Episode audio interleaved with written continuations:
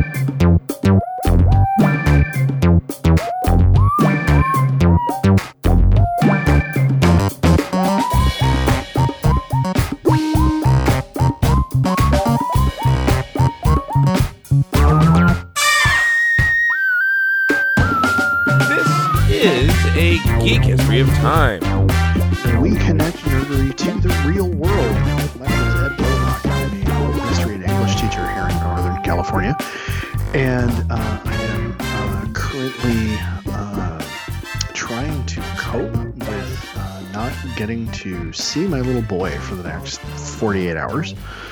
Uh, he uh, is off visiting his grandma and his grandpa and his cousins uh, because uh, his mommy and I are going on a road trip uh, tomorrow and staying overnight someplace. Um, and on the one hand, I'm really happy about, uh, you know, getting some time just to be, you know, with my wife again. On the other hand, uh, coming home this afternoon, the house was way too quiet. uh, and um, uh, my wife was actually at a, at a function for her work until close to seven o'clock tonight. Um, and uh, I, I wound up, uh, my, my mother called, and I wound up having a, a solo conversation uh, with my mother for, you know, an hour, uh, which hasn't happened in roughly three years. uh, because now, normally, of course, she's calling to see her grandson. So yeah, that's what I have going on. Um, how about you? Well, I'm Damien Harmony. I'm a Latin teacher up here and a drama teacher up here in Northern California. Uh, and I, let's see, I was going to tie something to the silence of your house, but I think I'm just going to let that uh, settle in as it is. Uh, but I am very much looking forward to my next D&D session with my kids because we are Hmm? getting close to the the final act and I, I would say this is a five act uh, adventure series. Um, Oh wow. They Okay. are currently tenth level. Um, Oh wow. Yeah, and uh, the the wizard is about to capture the princess and take her to his island, and my kids will end up in a mirrored room, facing off against uh, a a beast that looks semi apish and semi human in a red velvet cloak, who will be resistant not not merely resistant, invulnerable to all the attacks until one of them breaks a mirror. Nice. Yes, and I'm looking very much forward to that specific combat. Uh, and then they'll go on, Ah, hopefully, to cool. the unknown realms and help restore a kingdom and and end up fighting an NPC that they left behind uh, long time ago, who is not evil. He has simply been uh, convinced that they are part of the plot. Oh wow. So it'll be a good reunion. Actually. nice. Yeah. Nice. I like that. Yeah. You know, and and in in thinking about the reference that you're making with Uh-huh. that with that fight, I realize that that fight in Conan the Destroyer Uh huh. is a cinematic answer to Enter the Dragon Oh. by Oh, Bruce yes. Lee, Yeah, you're right. You're absolutely Yeah. right. Yeah. which like somehow recording this podcast with you, I made that connection. Mhm. Like I've seen Enter the Dragon, I don't know how many times. Seen Conan the Destroyer, I don't know how many times. Mm-hmm. But like right now, I realize, oh shit, Mm-hmm. that's there's a there's a that's an homage. Right. Like okay. Neat. So anyway, Neat.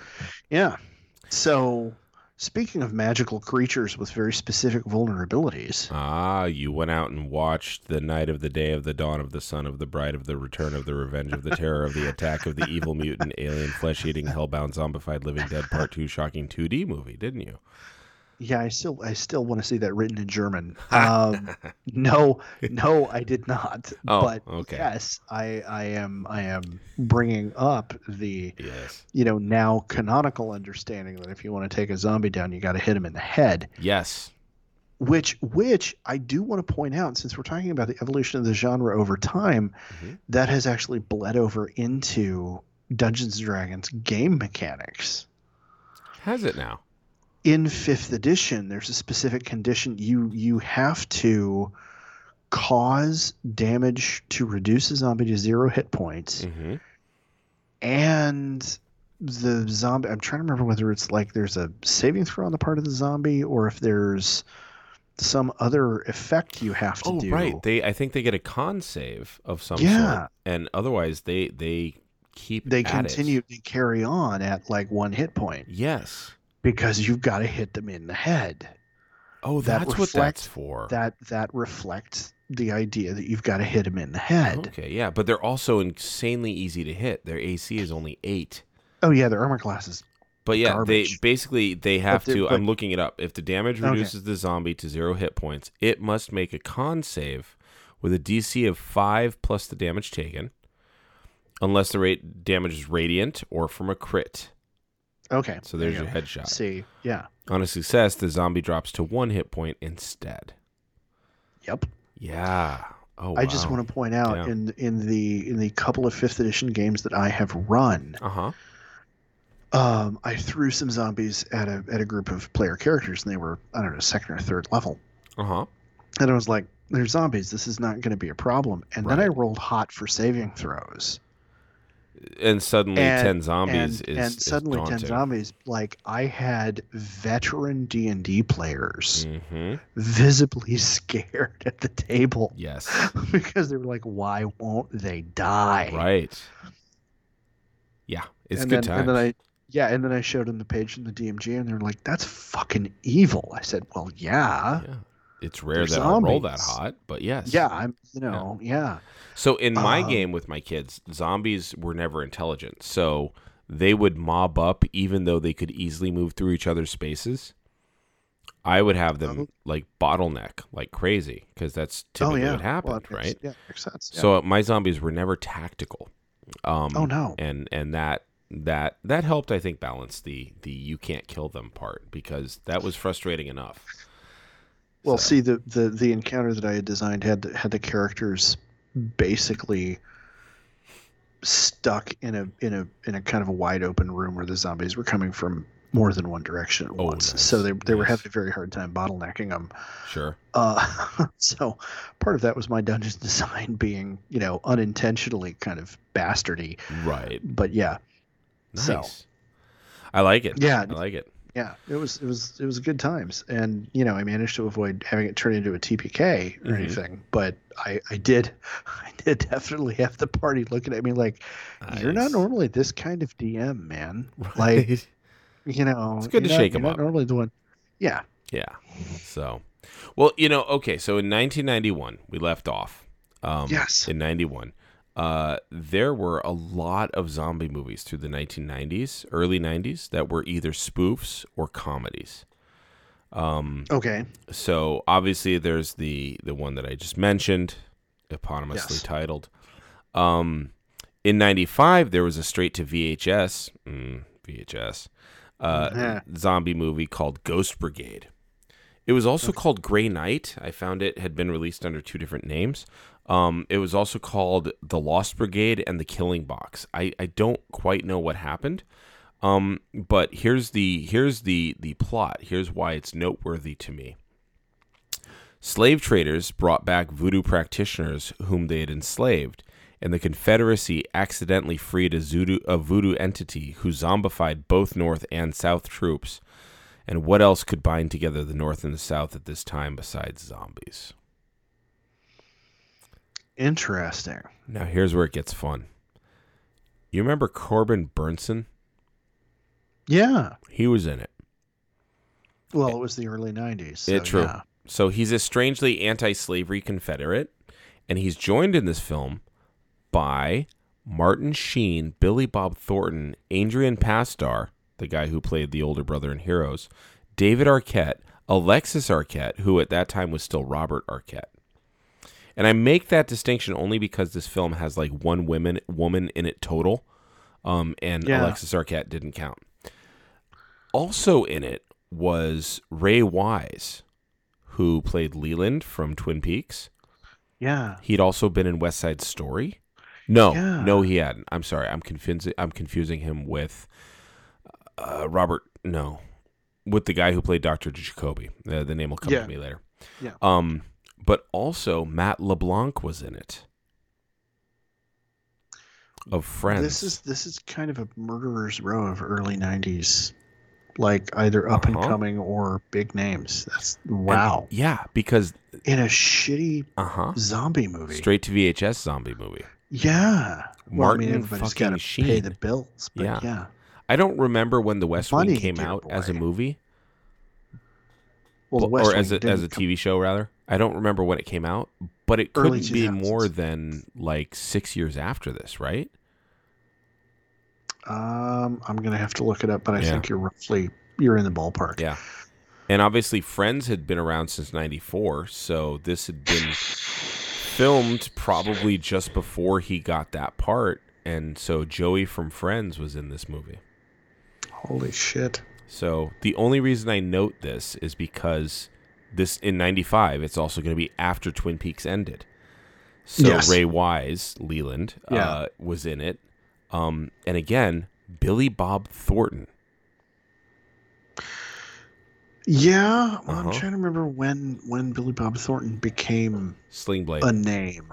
Sling Blade is, is is the movie Yeah? that did it, and I Yeah. wanted. I know I was in high school when that came out, so it's roughly around the same time. Okay, all right. Yeah. So, huh? That doesn't mean that that was the first thing he had done, because remember yeah, yeah, well, yeah. he played. Johnny Tyler in uh in Tombstone. Yeah, Why, Johnny Tyler? Where are you going with that shotgun, Johnny? That guy. Oh wow. Yeah. All right. But yeah, the next year Sling Blade came out, '96, because I was. Oh senior. shit. Yeah. Okay. So okay, Uh huh. I I find I find this really interesting. Mm-hmm. I want to I want to come back to Corbin Bernsen's character because because of the names involved at the Mhm, time. Martin mhm. Sheen and Corbin Bernsen would have been the two biggest names. Yes. And Corbin Bernsen sounds like he's clearly the you know protagonist Right. we're kind of following in this, and he is a anti-slavery Confederate. Well, yeah. I mean, they all really were. I mean, yeah, no. Yeah. At the end of the, that's that's what I wanted to get. Around to. I mean, the war wasn't even about slavery, so Yeah, Yeah. yeah. So I mean, that's that's what I wanted to get around to again. Mhm. Is again, we're talking about the '90s when you know, well, you know, we we got over racism, right. and but somehow we got over racism, but we're so scared to confront the reality of what racism was rooted in Mm-hmm. That we're going to make up fictional characters like this asshole Right. who's who's fighting in the Confederate Army but is anti-slavery. Right. Like, no, no, no, fuck you. If you're anti-slavery, you're wearing a blue fucking uniform And even half and of them fighting weren't. for the Uh, federal fucking Yeah. cause. Like, Yeah. no, no, fuck that. Um, Sorry, this this this is where I get heated and start using four letter words an awful lot because like no. Now, this movie also came out two years after Gettysburg did, which was cinematically beautiful, but it just didn't hang together much as a movie. No. Yeah. You know, okay. So as a movie, it doesn't hang together very well. As a as a treatment Mm-hmm. of the novel The Killer Angels by Michael Shaara, Mm-hmm. it's actually really good. Cool. Like as a fan of the novel, Mm-hmm. the movie is really good.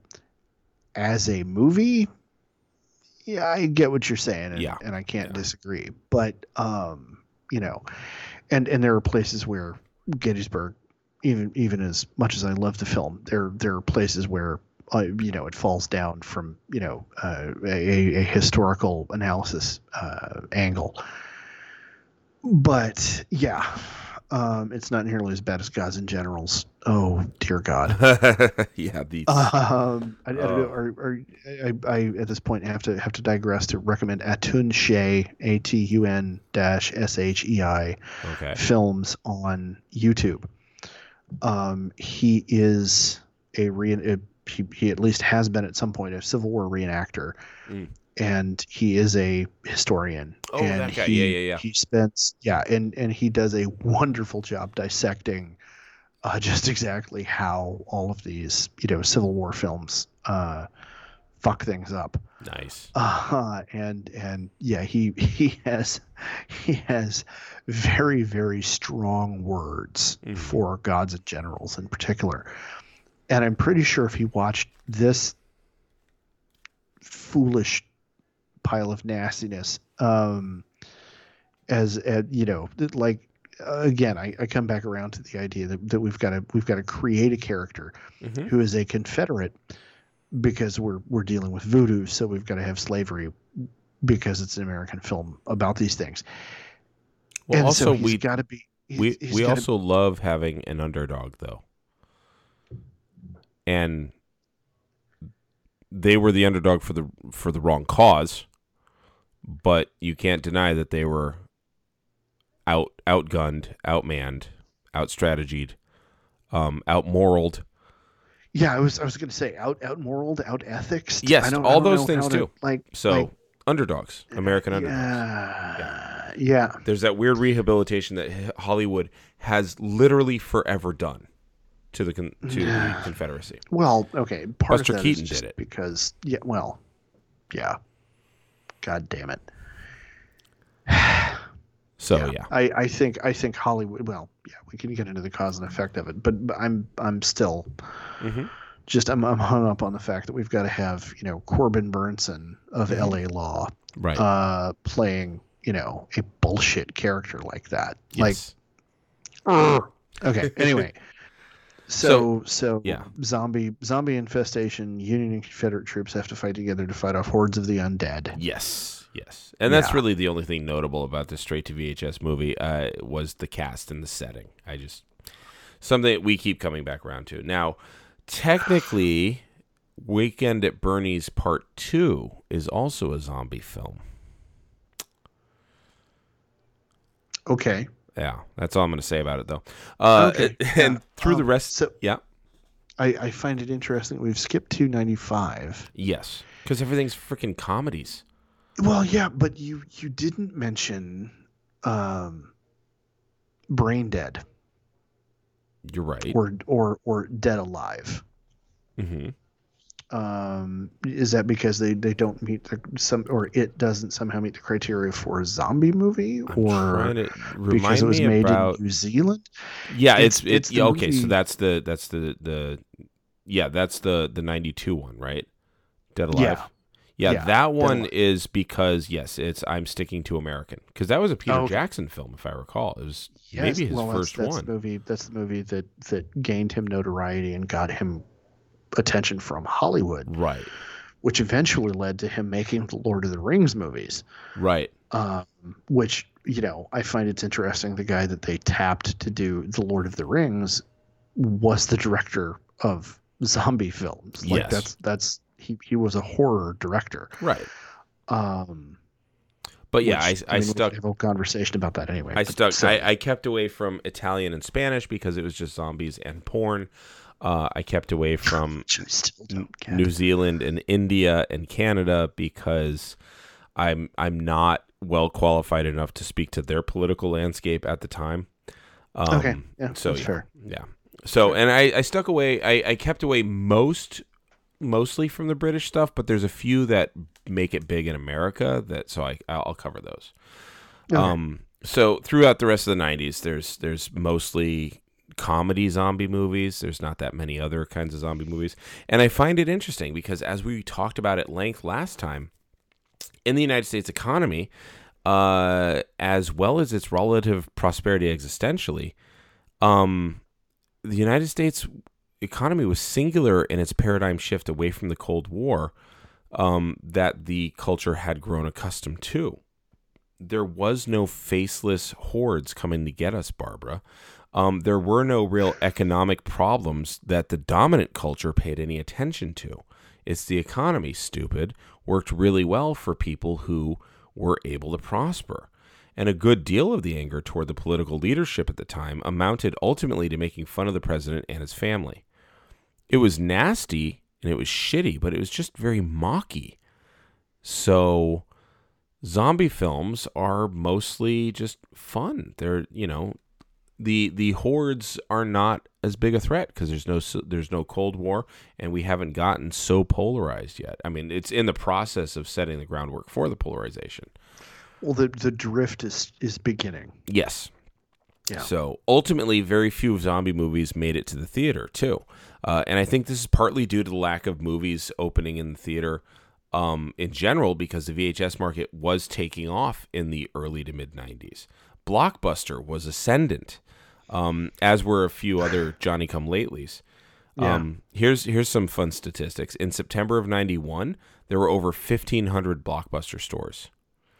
By Oh, wow. 96, there were 3,300 Blockbuster stores. By 99, there were 4,500 Blockbuster stores. That's a lot Oh, of wow. stores that you got to keep stocked with VHSs. And zombie Oh, yeah. movies were relatively inexpensive to make, as were most horror films, and companies did their best to monetize that. So you would go to the horror section and you I mean it was rows and rows and rows in certain stores of Oh, yeah, movies the- you'd the never section, heard The horror section was the Yeah. was the biggest Yep. biggest part of the store because Yes. again as as we discussed i think back in the first episode of this of this series Mhm.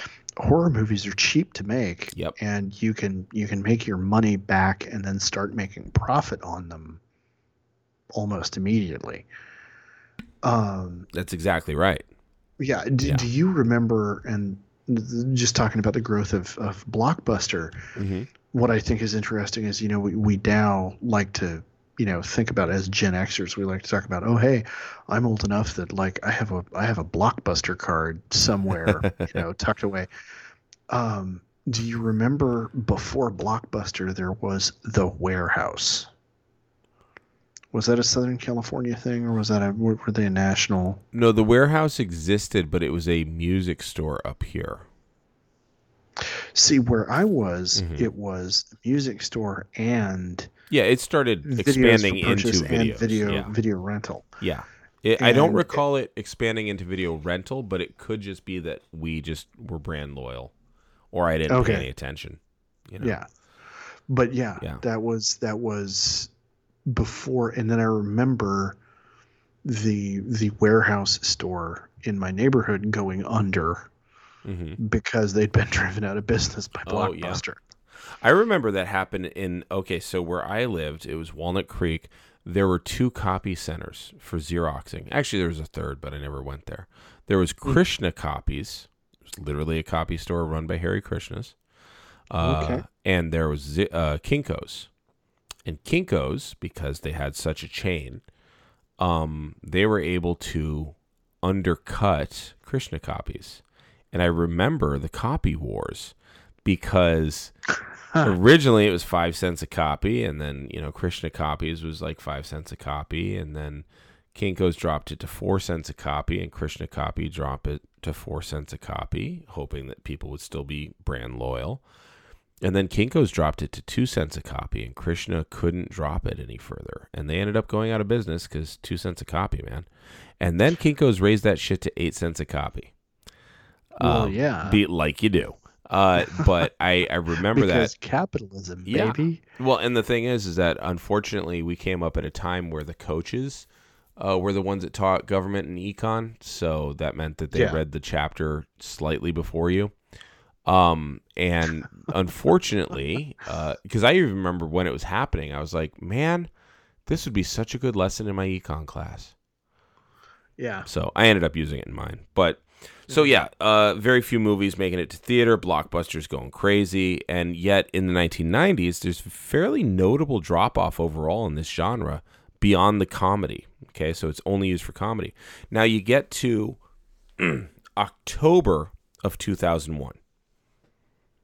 Okay. October 2001. Lou Diamond 2000. Phillips and Lori Petty starred in a movie called Route 666.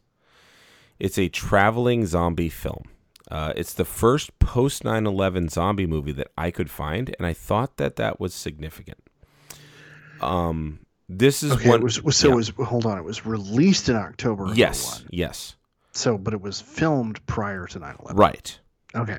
But you can imagine Framing that. filmed with the zeitgeist pre 9 11, Yeah. viewed with the zeitgeist post 9 11. Yeah. Okay. Fair. Yeah. So this this film's gonna get fucked. Um, just how the hell can you like you know? I mean, I Yeah. I I would be maybe that's the maybe that's my next podcast is looking at films that were filmed prior to 9/11 and released after, and seeing which ones did well and which ones didn't. All right. Um, we'll see. We'll see. That's a little too obsessive even for me. But Uh, Yep. What were you gonna say? yeah. Um. So, uh, it's the first post 9/11 movie, uh, and it is one of those movies that at least sort of slow burns it. Okay. There's a fair amount of character interaction before the problem of zombies is even introduced. There's a person who knows too much about the mob, uh, who's being chased by a Russian hitman and the U.S. Marshals. After a shootout, they have to get the witness to LA, which means taking back roads so as to lose their pursuers. And this puts them in small town America. Think Cars before Cars was a movie. Okay. It's roughly the same. So naturally, they stop off in a cemetery because why not make it like Night of the Living Dead? It turns out that the marshal's dad is buried there. And the criminal and the marshal begin to fight over the fact that a local sheriff's deputy tells the marshal about his own father's criminal background. This gives the hitman, the Russian hitman, the chance to catch up and fire on them. Another fight ensues, and the hitman gets killed. But of course, that fight awakens the zombies. Then there's a running fight with the zombies being restricted to the cursed highway of Route 666. A fun wrinkle to that is that they're still somewhat uh, following Romero's formula, as the criminal, nicknamed Rabbit, is black. The zombies are all dead members of a chain gang that mysteriously died, it turns out. And the spirit of the marshal's dad is part of the chain gang who were brutally steamrolled to death. Okay. I'm just going to point out as a practical issue here. Yeah. If if the zombies okay, so so are the spirits of the chain gang inhabiting other bodies, or are they supposed No, to be the corpses Kind of, of, corpses. the chain gang? Yeah. Yeah. Okay, so these these are the animated corpses of the chain gang in question. Yeah. W- w- w- Um, how how are they standing on limbs that were crushed by a steamroller? Well, I mean, when you're steamrolling soft uh, dirt and they're in a hole, uh, yeah, push them under, but then they Uh, suffocate you, know, I'm still calling bullshit. No, sorry. Oh, okay. No, like like if you if you had said that they were you know the victims of you know corrupt prison guards who you know shot them all claiming they were trying to escape or Sure, I mean sure. like like But if you have that, you don't have them climbing up out of the earth into which they had been steamrolled. So we need that, do we apparently. okay In a post 9 11 world, maybe we don't. Okay. In a pre 9/11 world, I think there was for Clearly. Yeah. clearly, I guess we did. Okay. So the marshal and his dad's spirit bond for a little bit, kind of Field of Dreamsy. Um, and uh, then the spirit goes on and kills his fellow zombies, who until this point didn't really follow the Romero rules. Oh, did I mention that a Native American visited the marshal and told him to heal the land? Okay. Lou Diamond Phillips plays the marshal, right? Um, no, he. Yes, yes, yes. Oh. He's the U.S. Marshal. Yes. Okay. Yeah. So Uh huh. is it uh, okay? I I assume, based on the way Lou Diamond Phillips has has historically been cast, Uh huh. is there some kind of claim that he is his character is somehow part Native American? Yeah, I mean, there's some some hint to that. it's it's Yeah. hinted at. Okay. yeah. So Okay. His dad's spirit helps him free the spirits of the dead men, of course, and then he kills off the evil sheriff who's been keeping people from finding out the truth, and then everything's all right. Okay. I'm thinking This yeah. feels more like a ghost movie than a zombie. I mean, there's In many ways, yeah. animated corpses, Yeah, but exactly, like exactly. they're they're revenants rather than zombies. Yeah, that's a good way to put it. That's a good way to put it. Yeah. Yeah. Um. Yeah, you totally stole my thunder. Actually, on the next I'm sentence. sorry. That's okay. Um. So. Uh. So yeah. I, I. My point is that this could not have been written after 9/11. Um. Just you. You. After 9/11, we hated all people criminal. Period. They were not sympathetic in any way, shape, or form. There was no reforming them. We had 24. We had, you know, the Shield. We had all these kinds of things where, Yeah, the- everything got very everything Grim. got very very harsh. yeah, I was about to say very black and white, but then you mentioned the shield, and I was like, yeah, no, that's pretty black and gray. yeah, yeah. Um, And I mean, the interesting wrinkle here is that you can actually fix what happened by killing the people behind the atrocity. Mm, So there's that. But and while they are corporeal, like like you and I pointed out, uh, the last detail kind of leads me to want to classify it as a ghost movie. Uh, and I see that you agree. yeah, Um, oh, yeah. yeah, Uh, and then we get to 2002, and you get a bit of a revitalization of the genre. Um, there's a British film called 28 Days Later. oh Um, wow, Not the sequel to the Sandra Bullock uh, rehab movie. I No. was confused. Um, but uh, it gained a lot of. I, I started doing that with like movies that had similar names. So, for instance, Mm. um, Us is not the sequel to This Is Us. okay, Yeah, yeah, you know. Uh, so it gained a lot of audience in America, which is why I'm actually breaking form to address a British film. Uh, it is a very British film, though. There's an infected chimpanzee that gets freed by a group of animal liberation activists. Mm-hmm. Um, it spreads quickly amongst the international populations and brings about the collapse of society. 28 days after the initial outbreak, Jim awakens from a coma in a deserted hospital in London. He gets attacked by infected humans, but he's rescued by the survivors Selena and Mark. And Mark gets bitten, and Selena has to kill Mark before Mark turns. Pretty soon, they, they accumulate more partners and they head toward what they think is a safe haven in Manchester. And what keeps happening in many zombie movies, where the world is destroyed, ends up happening here. Uh, the remaining survivors are brought to a fortified mansion under the command of a major. Uh, but it turns out it was all a lie, and it's really just intended to lure female survivors into sexual slavery to repopulate the world. And eventually, Jim and Selena and company destroy this enclave and let the zombies get to everyone as they escape. I want you to remember this specifically when I get to about 2009. Um, that Okay. just that description. Another 28 days later, Jim recovers in a remote cottage in Cumbria, where the infected are shown uh, as dying of starvation. So it's not just unending uh, hunger; it, it they will starve out. And then a Finnish plane travels overhead, showing that other places have actually either rebuilt or were never really this bad off, which I love that. Um, this movie is significant for a lot of reasons, not the least of which is that the zombies run fast now. Oh yeah, the the the subtype of rage zombies. Yes. As opposed to well, because in in this in this series they're explicitly not yet dead. Right. They're diseased and they are maddened by infection with the virus, but yes. but they are still alive. They are effectively they are how, how to put it they are they are zombies in effect, but not zombies in in Actuality. Uh, yeah. in actuality. So these zombies that that are running, this is not the first running zombies we've seen. We saw that earlier, I believe, in the Dawn of the Dead, or I might be mixing it up with the one that came after, the one where they're bunkered okay. up. Yeah, yeah. Um, but uh, these are, like you said, rage running, right? They're they they've got a, a hell of a lot of of speed built up when they run. There's explosive zombies, you know, in terms of their their speed. They're like a running Yeah. back. yeah. Yeah.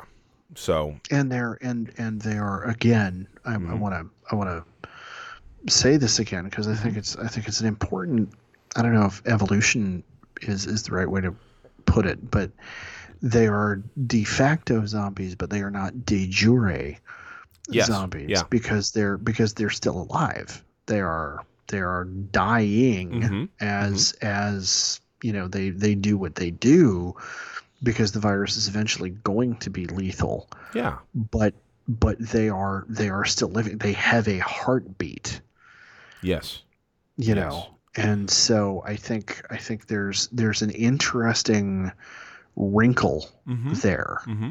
that you know it's it's uh it's about it's about survival against mindless individuals who are full of rage Uh huh. And the idea that they are the walking dead Right. is no longer part of the equation. It's so it's not their numbers that are going to get you. It's a sprinter that's going to get you. Yeah. And and yeah, before they'd like trotted and gambled uh, quickly towards you, right? But Yeah. now it's like full on sprinting. So even though there's a horde there that you can pace, one of them might still get you at random, which is a different thing. Um, it's not just mobbing that'll get you, right? They can just simply predator you to death Mm-hmm. and this is post 9 11.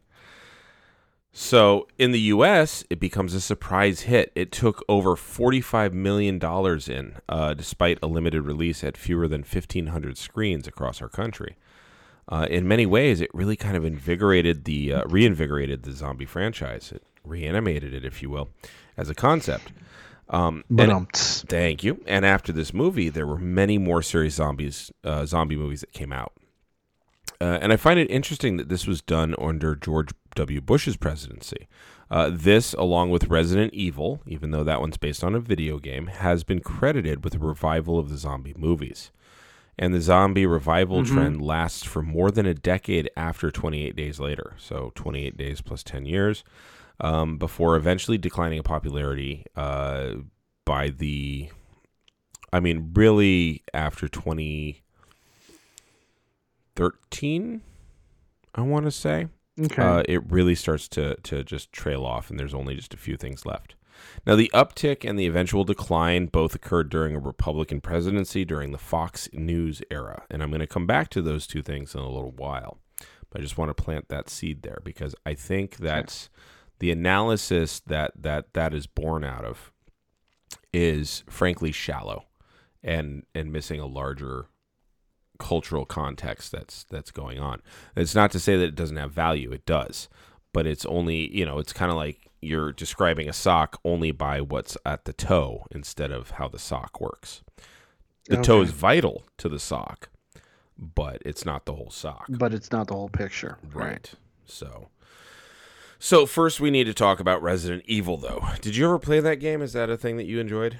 Uh, once, once or twice. I wouldn't say enjoyed. Once or twice, I played it, uh, or Yeah. versions of it in the arcade. I think. Okay. I I, Um, I didn't know it was an arcade game. I, I I've only known it as a I as might, a- I might be thinking of something else. I might be thinking of House of the Dead or something. That could I mean, a, a related kind of thing. cuz Um, Yeah. Zombie zombie shooter games have never been my bag. gotcha. Well, this one until this playing until until you know playing with you and, and producer George. Uh, but Sure. like and and that's and that's Call of Duty Zombies, which I think is its own thing. Yeah. Yeah. um, but like you know, oh hey, this is a zombie shooter game. I'm gonna go buy this to play on my own. Right. You know, again, I'm I'm I'm no good with scary movies. Right, Like, right. you know, and so the, the whole whole genre of horror games is one I look at and I'm like, why would I do that to myself? Mm-hmm. Like I'm going to be sitting downstairs by myself playing this. Right, right. Why, I'm I'm going to inflict that on myself on purpose? Like no. Yeah. Well, and this this particular video game is very story based, right? And it's Yes. a very very popular story. So, um, yeah, oh, yeah. I never really got into it either. Uh, I think it's because it was a PlayStation game, not an Xbox game. So, Fair. uh, the zombies in in Resident Evil uh, were secondary villains to something called the Umbrella Corporation. But through Yes. the movie, uh, the zombies begin to gain menace as they go along. Uh, the zombiness is due to corporate greed again and can even be reversed by antiviral medication. And in this particular movie, uh, this particular Resident Evil, um, everyone is keen to take the thing that'll keep them safe. But the Umbrella Corporation is also keen on controlling who gets what. The protagonist is a woman who has no memory of why she's involved in all of this, uh, but she has really, really good abilities, oddly enough. Also, she's being escorted by a group of paramilitary folks, and people die along the way, uh, including uh, Michelle Rodriguez. Um, at the end of the film, everything gets solved. Most of the people are dead, and our protagonist has the cure. And then she's whisked away by the Umbrella Corporation's goons. And when she wakes up next, she's strapped to a medical table in an abandoned hospital and eventually finds that the whole outside is equally abandoned. She grabs a shotgun from a nearby c- car, racks it, and the movie ends. All right. And what starts a new pattern in zombie movies. This movie gets wildly panned and makes a lot of money. Yes. Yeah. In fact, yes. the It is Resident criti- critical dreck, but mm-hmm. everybody watches it. Yeah. Yeah. The, and it's because the Resident Evil franchise, and that's counting movies, video games, books, comics, etc., is considered the highest earning zombie franchise in history. So clearly, being based on a video game was part of it both being panned and being wildly successful. Because everybody wants to see how they do the video game that they liked. Uh, more importantly, though, it showed a commercial viability for zombie movies and it kept zombies in people's minds. Uh, many people credit this franchise with reviving a fairly flaccid jo- zombie genre. I would say 28 Days Later did that. Um, the game itself was, well, I think they did it in concert. The game itself was wildly popular. Um, they introduced a new way of operating the controls, spawned tons of sequels and the like. It's rated as one of the top 15 most influential games of all time because it gave a much more cinematic feel to the survival based game. Okay. There were cutscenes, you know, um, which was uh, that still happened, but like these cutscenes felt more like the video game, not like, and now a word from our king. Um, yeah. so what's not groundbreaking about this movie, uh, but it is still hugely influential, is the fact that it has an ingrained distrust of the corporations and ultimately of scientists. Science explains this outbreak, not magic, not spirituality, science. And it's still Pandora's box. It still gets everywhere and fucks up everything. It's deadly and it's awful, but science does explain it. So, because of Resident Evil, science becomes the main culprit, and we don't really see Haiti as any kind of influence anymore. That disappears. And I really have to wonder if this isn't due in part to the successful propaganda efforts of creationists softening people's regard for science. Now, you're looking at me askance. I well But I okay. come here's here's okay. Well, here's here's what I'm gonna my initial response hmm before before your receipts.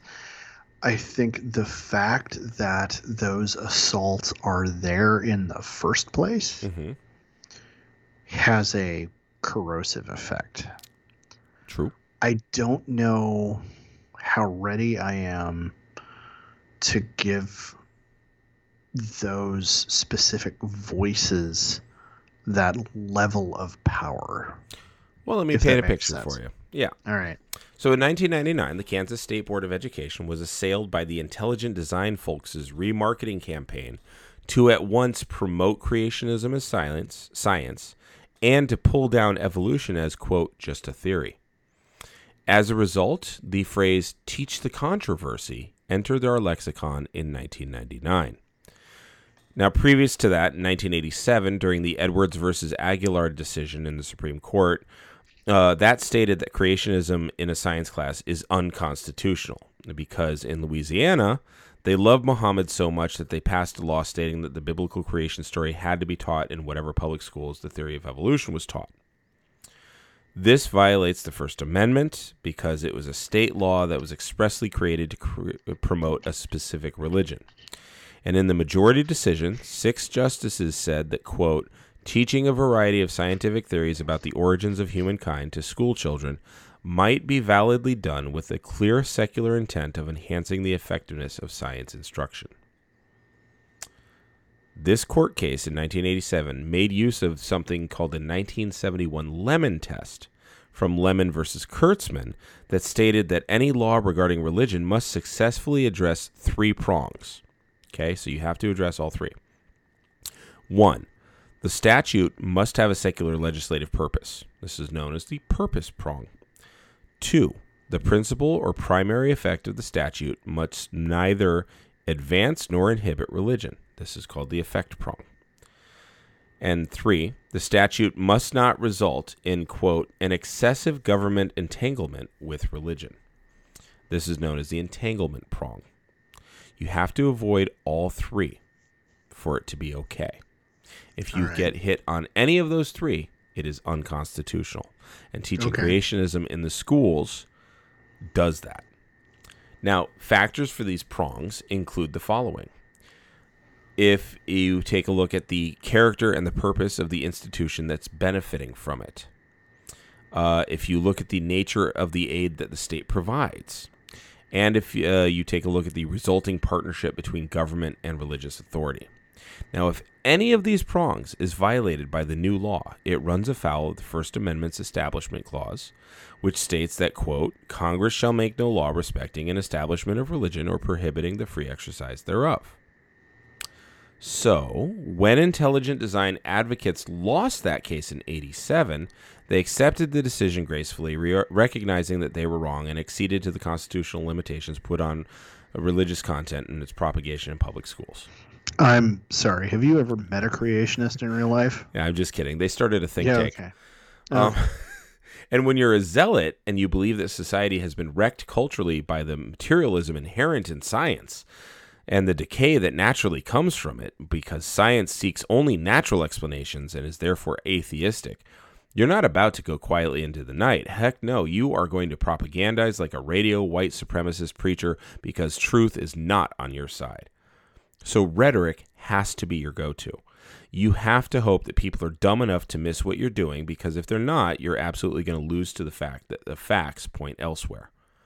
So they started a think tank. Rich people and their fucking think tanks, uh, in Seattle especially, they started. oh God! It I I swear, I wonder sometimes at the if we could measure the material damage that think tanks have done. Um, I mean, yes, they sponsor, uh, you know, uh, PBS specials, but at the same time, you got to be fucking kidding Yeah. me.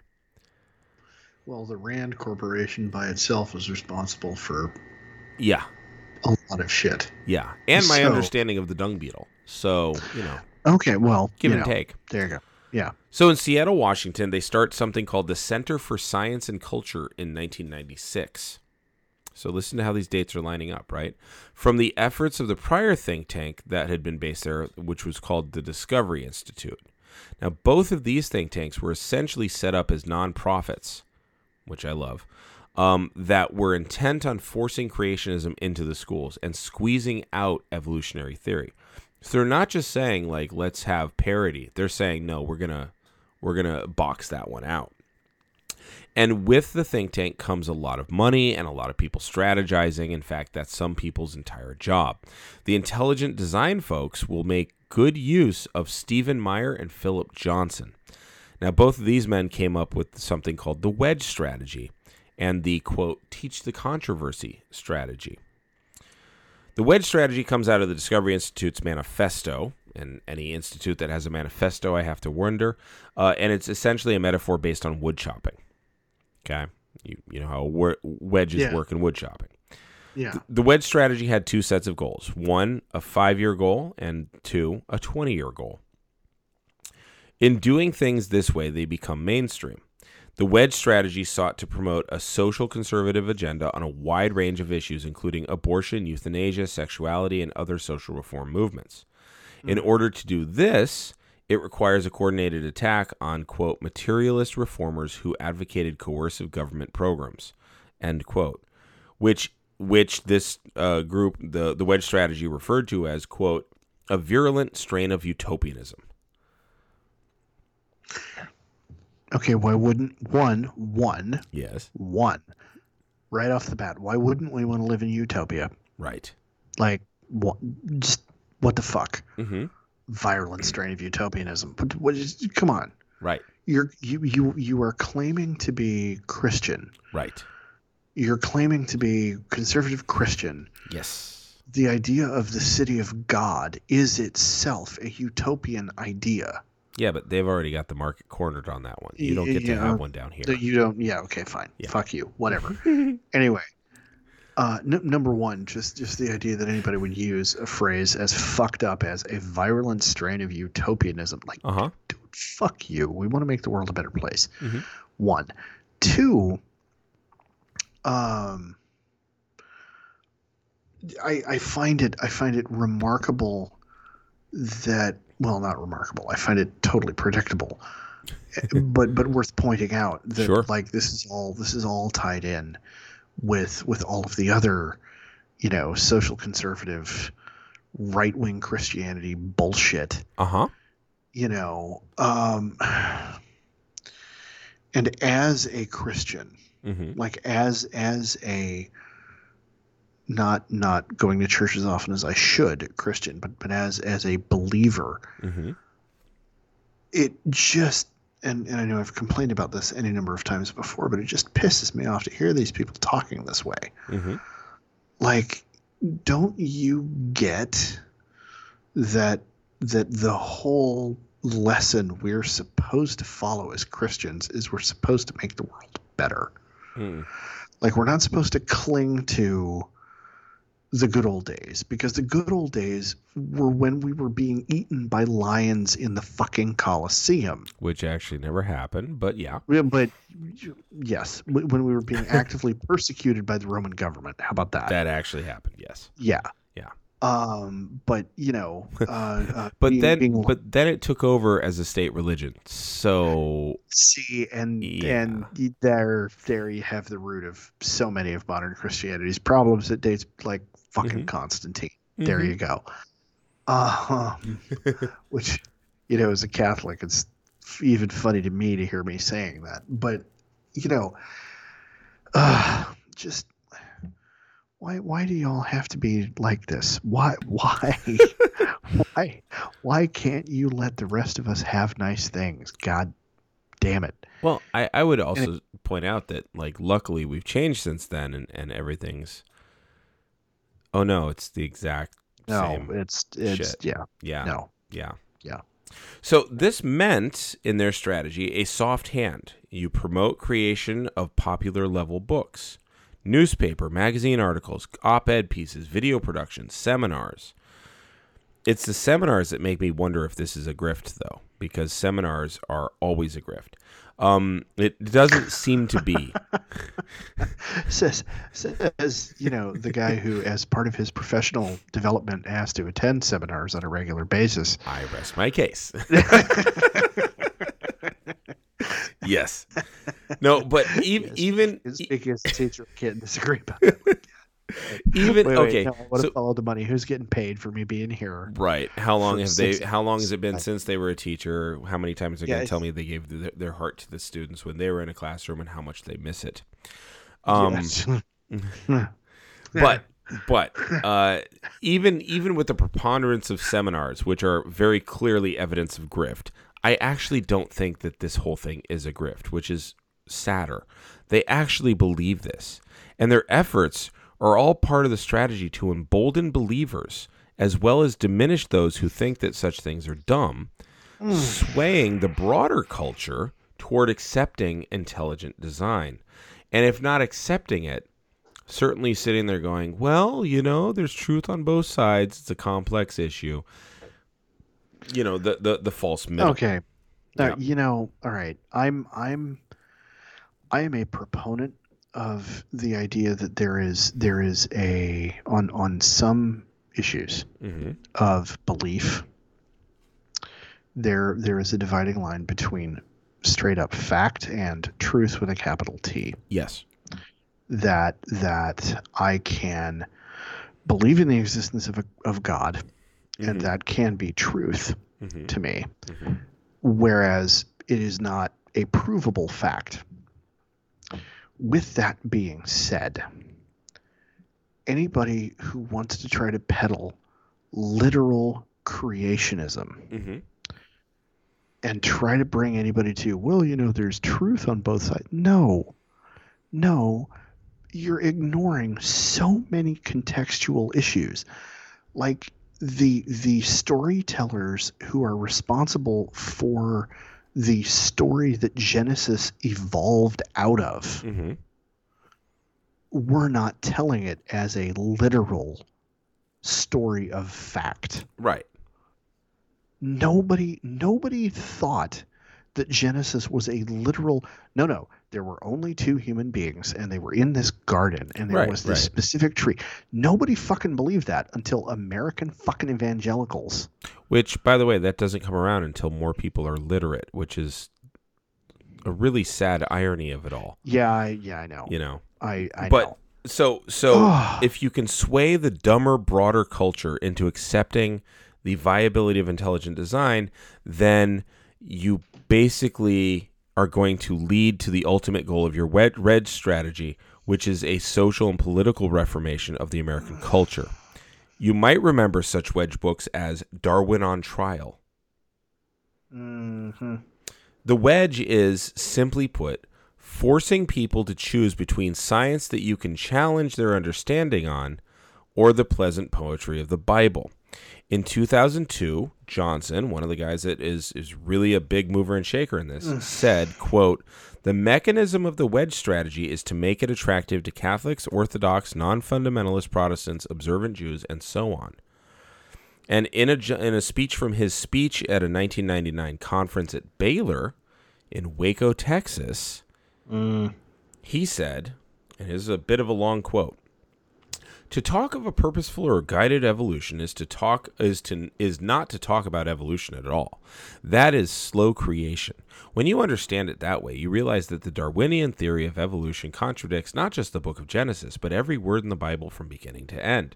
It contradicts the idea that we're here because a creator brought about our existence for a purpose. That is the first thing I realized, and it carries tremendous meaning. He goes on. I have built an intellectual movement in the universities and churches that we call the Wedge, which nope is div- nope nope nope no no you don't get to use the word intellectual fuckface well, he does No. because it's a convention in Fuck Waco, you. Texas, fuck you no which is devoted No. to scholarship and writing that furthers this program of questioning the materialistic basis of science. One very famous I am book. so insulted that he uses the word scholarship. Yep. Like, oh God. One one very famous book that's come out of the wedge is I mean he's straight up saying this is our theory, this is our strategy. I mean it is the most bald and naked. It's like a dolphin. Uh, well, it's it's the cornerstone speech for creationists. yes, yes. So one very famous book that's come out of the wedge is a biochemist Michael Behe's book Darwin's Black Box, which has it had an enormous impact on the scientific world. I have to sneeze. I think I'm going to keep that in. Uh, um, on the scientific world, I have to vomit. uh, just mute Ugh. your mute your mic. You know, Okay. that way nobody Alright. heard my sneeze. Now, the Alright. way that I see the logic of our movement going is like this. The first thing you understand is that Darwinian theory isn't true. It's falsified by all the evidence and all the logic is terrible. When did you realize that the next question that occurs to you is, well, where might you get the truth? When I preach from the Bible as often as I often do at churches and on Sundays, I don't start with Genesis. I start with John 1 1. In the beginning was the Word, and in the beginning the words uh, in the beginning were intelligence, purpose, and wisdom. The Bible had that right, and the materialist scientists are deluding themselves. yeah. Okay. So I think it's important to point out here Yep. At, at this at this at this point at, at, at this juncture Sure. in the conversation Sure. that the Vatican Mm-hmm. has come out and said that the preponderance of the evidence points in the direction of evolution being Yes. the mechanism for the development of life. Yeah. And so, Yeah, so but they're one of those from a- liberal, political, progressive institutions. They always have been. That was under Benedict, for fuck's sake. Yeah, just If I'm remembering liberal correctly, fanboy. Yeah.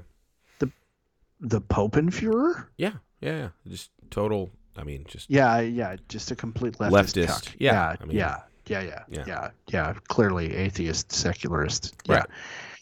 like, he's a Nazi anti-fascist. I mean, yeah, you know, yeah. Well, you know, and Antifa all are right. Yeah. Um, but no. So, so what? What just drives me up the wall about this hmm is the people who are driving the movement are knowingly responsible yes, for for knowingly misrepresenting hmm everything Darwin said. Yes, like like and and for and for knowingly and intentionally lying. Hmm like committing committing falsehoods hmm in in pursuit of I, I don't I don't I, I have never been able to grok what their end game is other than finding some kind of religious excuse to to oppress women and and people of color and you know Well, I mean, people that- who that's it. cishet white dudes It's it's the you know- regressive populist reaction to increased plurality, yeah to but yeah, demographic shift, and it's it's the tell Yeah. me that you've enjoyed the benefits of white supremacy without admitting that you've enjoyed the benefits the of white benefits supremacy. of white supremacy. Yeah. Okay. Yeah. All right. Granted, but like when, and and the thing is, so, so the people that are that are at the leadership level Mhm. of all of this, the ones who the ones who run the think tanks and come up with Right. the with the talking points Mhm. and came up with the wedge strategy in the first place, then wind up creating situations Mm-hmm. where I, I vividly remember, vividly remember Mhm. that it must have been, must have been junior year of high school. Um, I was in no, it was sophomore year of high school. I was in biology, and we were we were studying. We had the unit in high school biology where we talked about evolutionary theory and Darwin, hmm and this was in ninety. Okay. and I remember we started the unit, and it was a day or two after the unit had started that in art class, which I had like fifth period during the day, if I'm remembering right, Uh-huh. late late later in the day, I had, I had biology third period, and then all like second to last period of the day was was art hmm and I'm not going to name the classmate because I don't want to be like that here. But but a, a classmate of mine hmm was trying to counter what we what we'd learned that day Uh-huh. in biology class by saying, "Was your grandmother a gorilla? Oh yeah, one of those. Was, was your grandma a monkey?" Yep. Yeah. No. Name of student. That's that's not how it works. Well, but what but was she? Like and and like it was so clear that he was trying and failing because he was not the brightest match in the box hmm to to engage in some some strategy that somebody like as a sophomore in high school I could tell somebody put this idea in your head. Yeah, and and I'm actually gonna I'm gonna get to this Ah, because what you're talking about is the disingenuousness of rhetoric masquerading as zealotry because there are enough zealots who don't have the intelligence to understand when rhetoric is being used on them. Yes. Yeah. Yeah. And and That's like, why they're was- able to talk so openly about we have this here strategy called the wedge strategy. Like they're saying the thinky parts out loud because they know that the people who are who are zealots don't have the actual intellectual capacity to realize that they're being used. Yeah, or don't care that they're being used. Yeah. So here's my favorite. like- oh, go on. Mm. But uh, you know, it's it's just it's it's notable because that was that was actually the first time I, I think I ever actually wanted to reach up to heaven and smite somebody. Ah. Like like reach up and and Mhm. get get the divine bolt of justice and just crump him fucking Hmm. with it. Just oh my god, I I cannot recall a time in high school when I was ever so unreasonably angry at a classmate. And there were so many times I was so pissed off at my peers, but like that moment was like, no, you, you, I want to fuck you up so badly right now. Yeah. Yeah, there's there was a Ah. high degree of fundamentalists who uh, just like, and all they had was that first veneer of rhetoric, but they Yeah. said it with such confidence and forcefulness that that would back most people off. Now, Yeah. my favorite quote of this guy's is this. He says, "quote Our strategy has been to change the subject a bit so that we can get the issue of intelligent design, which really means the reality of God, before the academic world and into the schools." So he's straight up admitting to the propaganda, and as any zealot will later do, the ends justify the means. I don't know if he's a zealot or not. I know that he is a very good rhetorician.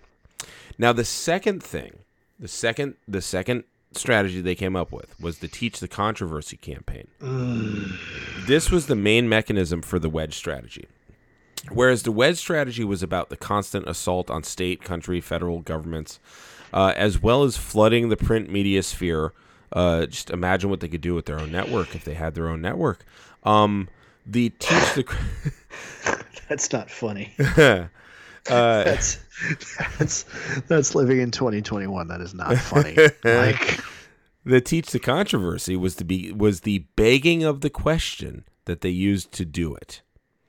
Teach the controversy says, well, they have science, we have our own science, as though such a thing exists.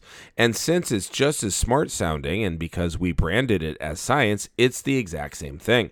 And if you flood the channel with that much chaff, people will naturally attract to the center, despite there not being a center. This is a really bald use of the gray fallacy. They wanted to use the rhetorical tricks to replace science with, quote, the theistic understanding that nature and human beings are created by God. Scientists, people paid to do science, people trained to do science, scientists, they have repeatedly stated there is no controversy, and they're right. But that doesn't actually sell newspapers or ad time. Luckily, back then, the federal courts were filled with people who could read. Um, and a federal court, along with. Oh. and I'd like to point out, it was not good back then. It really wasn't good back then. No. no, it was not. And yet, I'm looking back on it as the halcyon days. But but but the present sets such a low bar. Yes. Yeah. So, uh, the federal courts, uh, along with the majority of scientific organizations, including the American Association for the Advancement of Science, they call this what it is. They called it a manufactured controversy that creationists want to teach by promoting a quote false perception that evolution is a quote theory in crisis by repeatedly and nauseatingly falsely claiming it is the subject of wide controversy and debate, while in fact there is no controversy or debate within the scientific community about whether or not evolution exists. My favorite example is if you argue with a creationist and you and they say, "Well, where's the missing link?" and you point out the missing link, they say, "Aha, now there's two holes." Because between the link and the first thing and then the link on the second thing. So now there's two gaps instead of just one. Okay, I haven't heard. I literally, I have Yeah. not heard a philosophical argument that dumb Oh yeah. since since well you Since can't art move class. and I can. No, well, yeah, well, one, but you can't move and I can prove it. Which which you know the the the you know in order to get from point A to point B you have to you have to get paradox. halfay from point A to point B. Yeah. Zeno's you Zeno's have to get halfway. Yeah. Yeah. And it's like, okay, that's really great right up until I walk up and punch you in the fucking neck. Yep. Yep. Like, So Professor Ah. Brian Alters, an God. expert in the creation evolution controversy, uh, I'm putting that in scare quotes, said, quote, 99.9% of scientists accept evolution. I, of course, want to know who that 0.1% are, but it's probably people who just, you know, claim to be I've- scientists. I've- I, I I know I know of the 0.1 percent of science teachers. I've met one Yeah. of them. Yeah. So But- while while intelligent design simply lacks the scientific basis upon which its proponents claim it sits. So it's not a discussion. It's you come to me with a spaghetti noodle saying, "Okay, I'm ready to enter the Westminster Abbey dog show." And I say, "Where's your dog?" You say, "I have this. This is my dog." And it's like, "No, that is a piece of spaghetti that's not even cooked." Yeah. And you say, "Well, there's controversy here." No, there's not. This is a dog Fuck show, off. sir. This is a dog show. Fuck off. So now, because of the success of this campaign, eventually a federal court in Pennsylvania, fucking Pennsylvania, heard the case. And in December of 2005, you had the case Kitzmiller versus Dover Area School District. The presiding judge, John E. Jones III, stated that intelligent design isn't science and also, quote, cannot uncouple itself from its creationist and thus religious antecedents. End quote. This is because it's the same fucking thing. That's my commentary, not his. Yeah. Although I, I swear I hear that in his tone. The Dover ruling also characterized teaching the controversy as a part of a religious ploy. But that's in 05. In 99, it had just gotten started, and by 02, shit was heating up. We did not know which way this was going to go, and we saw this increase to the point where by 2002, which by the way, luckily for us, we had a president who totally believed in science at that time um, and got voted for because of that. Uh, The messaging was strong enough that people saw science as some sort of personified being on some level, something that has only increased in the last 20 years. You do recall the last time we had Inferno season last year where Trump was in California and he said, quote, I don't think science knows when he was talking about the causes of our wildfires. Science isn't a person. so that personification and the willingness to ascribe to it sinister motives and a lack of overall trust, combined with the proven shiftiness of Enron Corporation's culture of grift and harm that it did to literal thousands in 2001, helps the Resident Evil franchise popularize the Umbrella Corporation. Okay. Also, keep in mind what's in our background. Dolly the Sheep was in 1997. Jurassic Park was in 1993. There was fertile ground for the phrase, you didn't care about should, just could. Right? Um, Yeah. That kind of sinisterization of science and scientists. And don't get me started on fucking stem cell research and how evil that seemed to be to evangelicals. I mean, it, it, here's the thing though. In every bit of this, there is that grain of truth. Wernher von Braun. Yeah. You know, I make sure Yeah. the rockets go up. Who cares where they come down?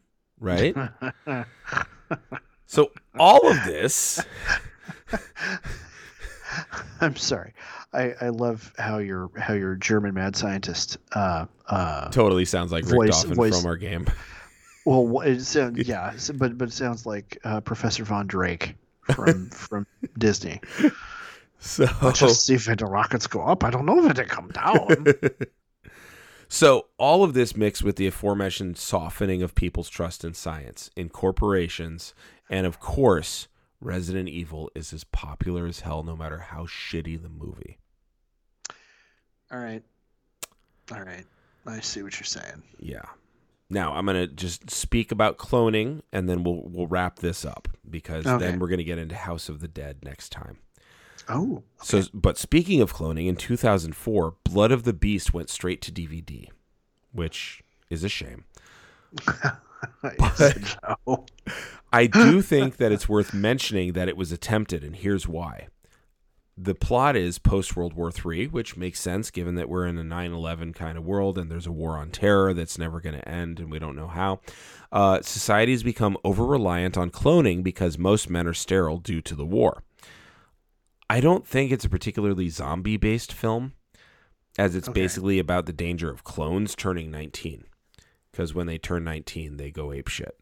But given the success of Resident Evil games and movies, zombies are kind of spreading into scientific explanations and leaving behind their strict rules. The movie ends with the stars surrounded by the beast like things that used to be human species and then were extinct. Um, yeah, I think that's where I want to end it because we get into some really fun stuff. But I would just like to point out, uh, and this will come up in our next episode, um, that George Bush, the president, spoke in his State of the Union address against science creating human animal hybrids. Yes. So just I yeah. so. So Ed, number one, did I convince you when you were so very doubtful? I I can definitely see there is there is some some Deep on the detective tissue there. of, of, that, of that thesis. Yes. Yes. Yes, there is. So- there is some gristle on that. Yeah. It's well marbled. Fuck. no, it's not well marbled. It's all it's all connective tissue. Yeah. It's all it's all gristle and fat. There's n- or not fat. It's all gristle and bone. Yeah. There's no there's nothing yummy about that at all. the flavor flavor comes from the fat. There's no fat on that. There's Yeah, good just point. sadness. Good point. just sadness. That's gee, many Christmas. so what have you gleaned? You know what I what I glean from it is as a as a society, Uh huh. We in the United States are are kind of constantly and and and the cycle like this ebbs and flows Mm-hmm. but we we are constantly on the on the hunt for any any excuse that we can find Mm-hmm. excuse me to be anti-intellectual That's a really good way to put it. I mean, I think of conversations I've had recently with people who refuse to believe that Antifa is anti-fascist and insist ah. that they're and these are very educated people. These are people with Oh, yeah. like ad- advanced degrees that I don't have. Like Wow. yeah, and they're just like, well, it's it's you know, and it's that it's that gray fallacy, it's that because I think what pushes that excuse, and I'm sorry to interrupt and jump in on this, but I think no, what no. pushes that excuse that you're talking about is this need to polarize everything as two equally bad choices, and I'm the only reasonable one in the middle, not making a choice. I think I think when the funny thing is, I, I think there there there are multiple motivations, Mhm. and when you're talking about anybody who's highly educated, those of us who have a college degree or above are susceptible to well, I've got to be I've, I've got to be smart enough to balance these ideas against each other. You know, thesis, antithesis, Right, right. synthesis. You know, there there is this there is this idea that we've that we've got to find like the truth has to be somewhere in the middle because of the way we've been trained to to approach you know rhetoric or or whatever Right. you know and and that's and that's and that's part of just that's that's a bias that gets uh, subconsciously baked into the way we get educated. Mm-hmm. i think and and i think that's a that's a, a vulnerability of of those of us with with you know too much book learning. For anybody who doesn't have that level of book learning i don't think that's the motive. I think the motive is well i don't i don't trust anybody with too much book learning because book learning is elitist and like we have this culture of lumping intellectualism and elitism together, Mhm. which isn't all. Which I mean, admittedly, is not always unfair. I, was mean, going to say it not unduly most of the time. yeah, but- you know, I'll, I'll be, I'll, I'll totally cop to it being totally fair. That, as a matter of fact, I'm kind of an elitist when it comes to that stuff, and sometimes I've got to correct myself when I get into those models of thinking. Mhm. But the, but the thing is that the trouble with that is it then turns into, okay, no, stop. These people have spent a lot of time studying this. Maybe you need to listen to what they have to say Mhm. because they do know more about this than you do. Mhm. Well, no, it doesn't. That doesn't mean they're any smarter than I am. I'm not saying they're smarter than you. I'm saying they know more about this shit. Well, and I And- would and actually. this, I- this knee jerk and and but but Mhm. there's this knee jerk. Well, you know, I don't got to listen to that. You Right. know, them them uppity uppity you know intellectuals, and and like any any excuse that we have as a culture Mhm. to to jump back to that anti-intellectualism and I, and I think that that knee-jerk anti-intellectualism then kind of double trips up Mhm. those of us with a lot of book learning because it's really hard to unlearn that when it's such a background part of our culture and so we're we're then uh, we we have kind of this double urge Mhm. to to do the you know gray fallacy kind of argument Right. Because because in the back of our minds we still have that well you know I don't want to be an elitist you, you know what I mean hmm Yeah. Or, I, I know, think there's something. fear of elitism. I think there's something missing there, though. I think it's the the lack of humility to admit that someone is smarter than we are. Um, because here's here's the next step that you have to take. Number one, it could be in this specific topic, which then you could actually translate as this person knows more than I am. It doesn't mean they're smarter than I am. They know more than me, and I think those are two different things. But more importantly, let's say that they are smarter than me we still both have the same rights. And I think that ultimately, Mhm. the way our system has come through, the the way everything has been set up, it is set up by elitists for elitists. And we are temporarily embarrassed elitists, but we don't want to admit to that. and so if if this person is actually smarter than me, then the system that I hope to capitalize on when I'm at the top is holding me down, and therefore there's something wrong with that system. But I'm counting on that system because I'm going to get to the top because I'm smart. yeah Uh, therefore, I have more value than someone else. And instead So that- of that recognizing, cognitive dissonance yeah, and instead of it? Okay. recognizing that, in fact, just because you're smarter than me doesn't mean, and and go the other way, just because this other person is dumber than me, doesn't mean that they don't deserve the exact same rights I deserve. And what the hell kind of system are we in where we are parsing ourselves out according to that on some level, mentally as well as Yeah. you know economically and whatnot? And I, I think that that comes back to a structural white supremacy. I think it comes back to a very European post Renaissance uh, way of Classist. thinking. Yes. Um, and classes turned to racist over here right quick oh yeah, well, instantly and Um, and so the idea that there are Yeah. people here that are are betters and are lessers is something that we don't want to admit until we're on the top where in reality there are people who have much better skill sets than me in any number of things and i happen to be an intelligent person so i might have a better skill set than several people when it comes to that but Mhm. that doesn't mean that they deserve any less than i yeah no and and and and yeah, the resistance and, you I get think, from that yeah Yeah, no, I like you know you remember um, I I wound up engaging with a with a troll. I think it was on your page. mm-hmm. Um, who who kept coming back to, uh, well, you know, you you think you're better than me because you did because you you know how to do school good, Mm-hmm. and I'm like, that's not what I said, Right. and he couldn't get over that. Yeah. Well, and people are really big on I want to construct a narrative wherein I'm the right one. Yeah, And and setting up a false middle and polarizing. Again, we come back to the Yeah. you know teach creationism. You know, it's it's not an equal and valid thing, and there's a moral responsibility that we're trying to sidestep there. Because then we have to have a stake in a society that, quite frankly, might leave us out.